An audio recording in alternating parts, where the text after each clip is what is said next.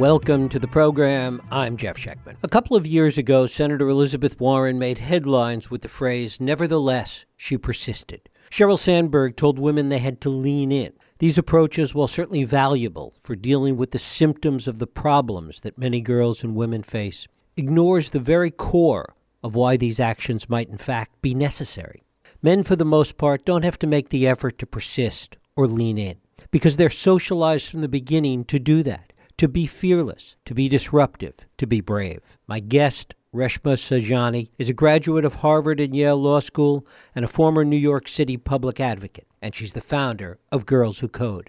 The organization has made remarkable inroads into bringing more girls and women into STEM and technology. But even more than just changing the gender makeup of tech, she has seen coding as a kind of metaphor for teaching women to be brave. Her TED talk on the subject has gotten over 4 million views, and now she's written about it in her new book, Brave, Not Perfect Fear Less, Fail More, and Live Better. It is my pleasure to welcome Reshma Saujani to the program. Rashma, thanks so much for joining us. Thank you, Jeff, for having me. I'm so excited to speak to you. Well, it's a delight to have you here. You had a kind of epiphany uh, several years ago when you ran for Congress. You learned something about being brave. Tell us about that first. Yeah, you know, up until the point that I was 33 years old, I had done everything, quote, perfectly. Went to the right schools, worked to the right places, did everything that would make my parents and those around me happy and proud. And I woke up when I was 33 years old working as a lawyer in finance in a job that I hated. I knew from the time that I was 12 years old that I wanted to change the world, that I wanted to be a public servant. And here I found myself, early 30s, stuck in a job that I thought to myself, God, is this it?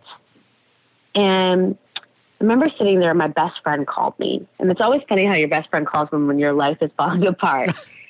and I remember taking the phone and going into a windowless conference room and just crying. And she said to me, you know, my friend Deepa said to me, you know what, Reshma, just quit. And I was like, I can do that. And I did. And I decided to run for Congress, right? I went all the way against an 18 year incumbent, right, in a New York City Democratic primary. I got crushed. I mean, I spent like $1.4 million on a thousand votes. I mean, don't do the math. It was, I was broke. I was humiliated. I knew that people were either laughing at me or feeling sorry for me, neither one of which I liked. And, but the thing that I kept thinking about was, wow, like I lost, but I'm not broken. I am not broken. And I think for most of my life, and I think I'm not alone, we think that if we fail at something, if something doesn't work out, that it will literally break us. And it's what prevents us from taking risks. And so it's just a huge, that race, that loss was just a huge eye opener for me. and I started living my life differently. Yeah, one of the things that, that's striking is that you had a certain level of, and, and some of the women that you write about, that there is a level of confidence. You knew what you could do, you had faith in your own talents and abilities, but there's this gap, this difference between confidence and bravery. It's easy to conflate the yeah. two, but they're really different. Talk about that. Well, I, because I think that's the difference between being a go getter and being gutsy right? A lot of us are go getters. We go after the things we want, but we calculate it. Am I likely to get this? Is this likely to work out? It's why we say women will, men will apply for a job if they meet 60% of the qualifications. And for women, it's 100%. And so there's a difference between being a go getter and being gutsy. You know, when you're gutsy, the outcome is probably not going to happen in your favor, right? You're literally taking a risk and there's a there's a chance. You know, bravery is in many ways is like a moonshot. And so I think that we have to start distinguishing the two. The other thing is I think that for so and I always say to parents, you know, throughout your parenting books, they're wrong. And because for so long we told parents build confidence in girls. So many parents thought that that meant, well, if I put my daughter in soccer and she's bad at it, I'm going to pull her out and I'm going to put her in swimming. I'm going to put her into something that she feels good about and that she herself can excel at. And by doing that, we built their confidence, but we killed their resilience. And it's why you're seeing in college where women will declare a major, and if they get a B instead of an A in the introductory level course, they drop out. Whereas boys are like, I got a B, that's amazing. One of the other aspects of this is not being afraid of failure and the reality of failure. I mean that that's the extension of what you're talking about. Talk a little bit about that. Yeah, I think the thing is is oftentimes we take failure personally. You know, whether it's in our personal life or our professional life. And you know, when you think about an athlete, right? Most athletes sit at the edge of their critical ability and feedback. So they have a coach who's sitting there saying, "Wrong, do it again, do it again, do it again."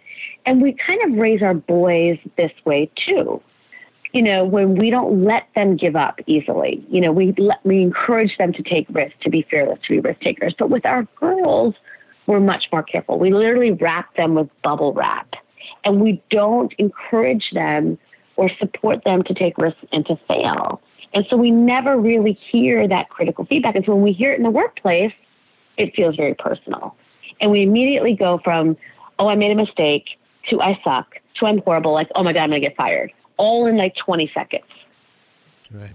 There, there are these interesting metaphors with respect to that. One is certainly Silicon Valley itself, where failure is very much a part of of being in business. And and as you referred to it a few minutes ago, sports metaphors are another one. I mean, baseball perhaps being the penultimate example, where if you succeed only a third of the time, you're a huge success.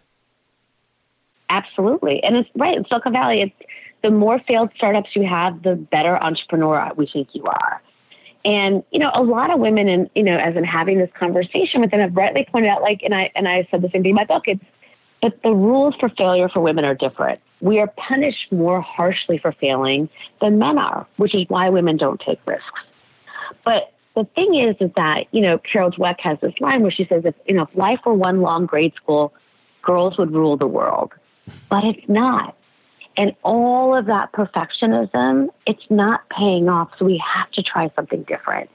And I think that difference is bravery. And bravery can't be the exception to the rule. We need to see lots of women taking risks, failing, and trying again. And look, this isn't a business book, right? This is not just about how to get a promotion. This is about how to live a happier life because I think that bravery builds joy. And I think we, that perfectionism has really invaded the personal, right? Women are twice as likely to be depressed as men. You know, we wait for that perfect selfie post. We don't leave the house without a full fledged makeup before we go, you know, to the to the grocery store. We won't buy store bought cookies for our, you know, for our son's birthday party because we don't want people to judge us. Like the mommy guilt, all of that stuff runs so deep. We won't even, when we're walking down the street, if someone bumps into us, we say, I'm sorry, right? And so it's all of these daily microaggressions and acts that we carry with us literally in the pit of our stomach and it eats us up inside. It's interesting, though. I was thinking about this before talking to you today that in the world we live in today, perhaps we need a little more of that perfection and a little less of that disruption. Mm, tell me what you mean the idea that, that given how topsy turvy and disruptive the entire world is today, that maybe a little more perfection, a little more of that point of view wouldn't hurt in terms of improving the lives of everyone. Well, maybe it's, you know, I think it's more, maybe a little bit more excellence mm-hmm. and not perfection. Right. And I talk about there's a difference between excellence and perfection. I pursue excellence every day right? And that means like I'm enjoying the journey of giving it my best. Now, if it doesn't work out, if I don't get to my destination point, my life doesn't come crashing down. When you are a perfectionist, all you care about is that destination point. You're not focused on excellence. You know, great story. A friend of mine tried out for the Olympics. She was a diver, right? And it's her la- the last Olympic trial, last shot that she has to go to the Olympics. She goes, she takes her dive, falls flat her dream over. Everybody starts clearing out of the pool. Her boyfriend's standing there tapping his foot. And she's like, Give me a second. She goes up and she does a dive. And it's a perfect dive. She did that for herself. She did that because she was pursuing excellence, not perfection. And that's the difference. I want to talk about this with respect to coding, and, and coding is kind of a metaphor in a way for all that we're yeah. talking about. I love what I love that. That's right, because so many girls and women think about coding as, oh, I could never do that. that's too hard for me. You got to be a genius to do that. And when girls go into our courses, they don't think it's possible for them to build a website or develop an algorithm or, you know, make a robot dance. And so when they learn and they actually do it, and this whole process about coding is iterative, right? The semicolon can be in the wrong place. You got to do it over and over and over. It's a process of imperfection. So when they learn how to do that, they're like, oh my God, one, I thought I couldn't do this, and I did. And two, oh, this is what a challenge feels like. This is what this is what it feels like to stick with something and not give up right away, even though every bone in my body is telling me you're not good at this. And so, what I have seen is by teaching them to code, I, I've taught them how to be brave, and I see them taking risks and chances in all aspects of their life once they leave my program that are not coding related, and it's powerful to watch.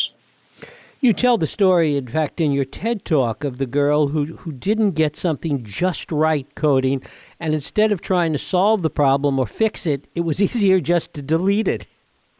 Mm-hmm. Well, so the story I tell in my TED talk and in my book is about how, you know, and all the girls do this. And they do this in a lot of programs where they're learning how to code.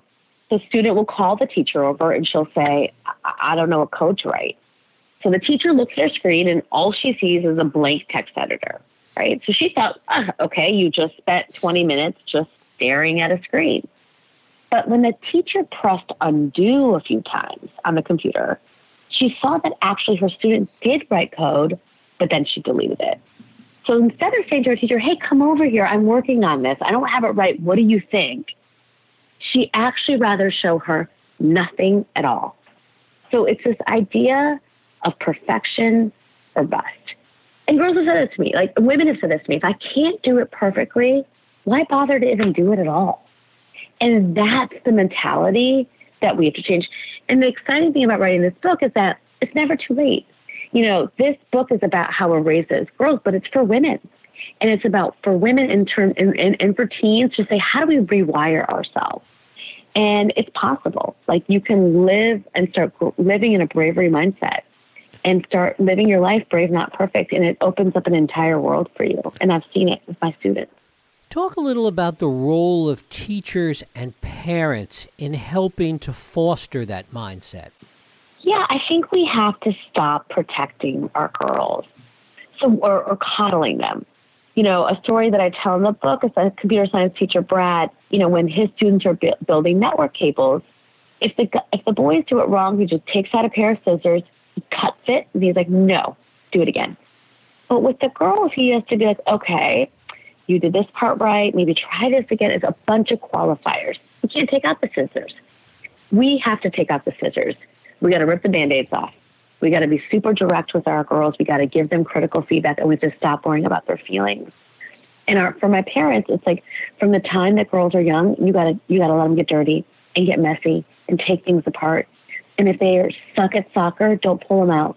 Let them know what it feels like to be mediocre. To what extent are there so many other messages coming from the culture that, that this is such a constant battle today? So it is a constant battle. It is that it is, there, and I see this with my son.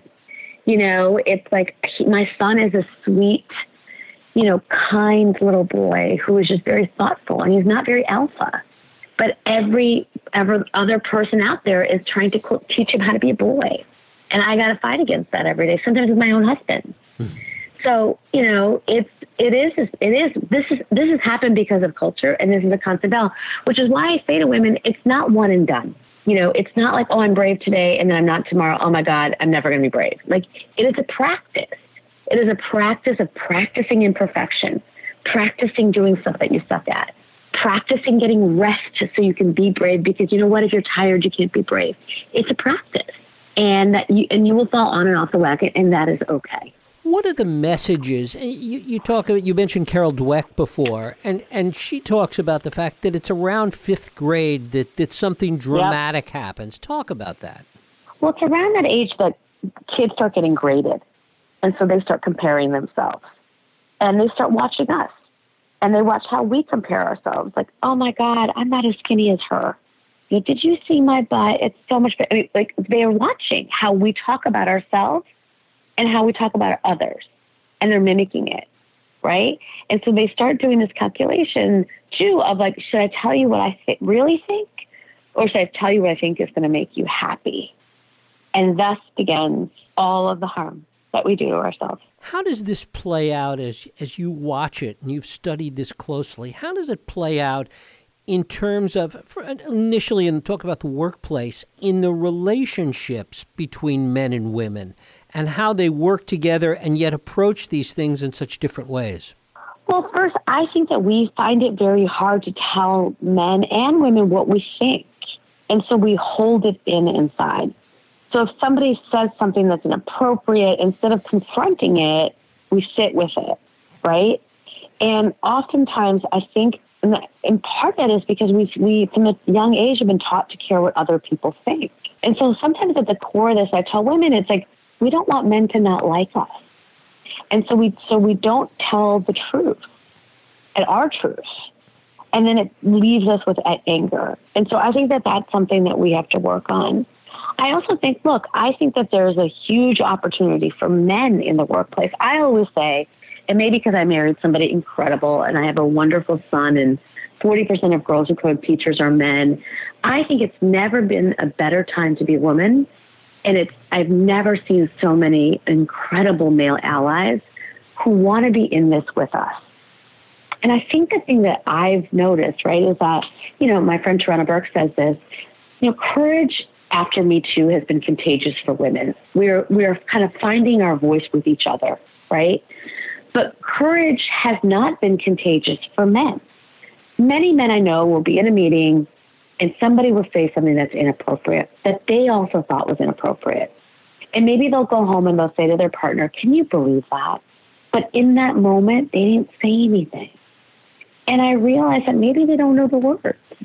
And maybe that's the work that we need to be doing with each other too, is about really giving them the words and really holding them accountable for being courageous too. And I think they're ready. Reshma Saujani, her book is Brave, Not Perfect Fear Less, Fail More, and Live Bolder. Reshma, I thank you so much for spending time with us. Thank you, Jeff, for a wonderful conversation. Thank you.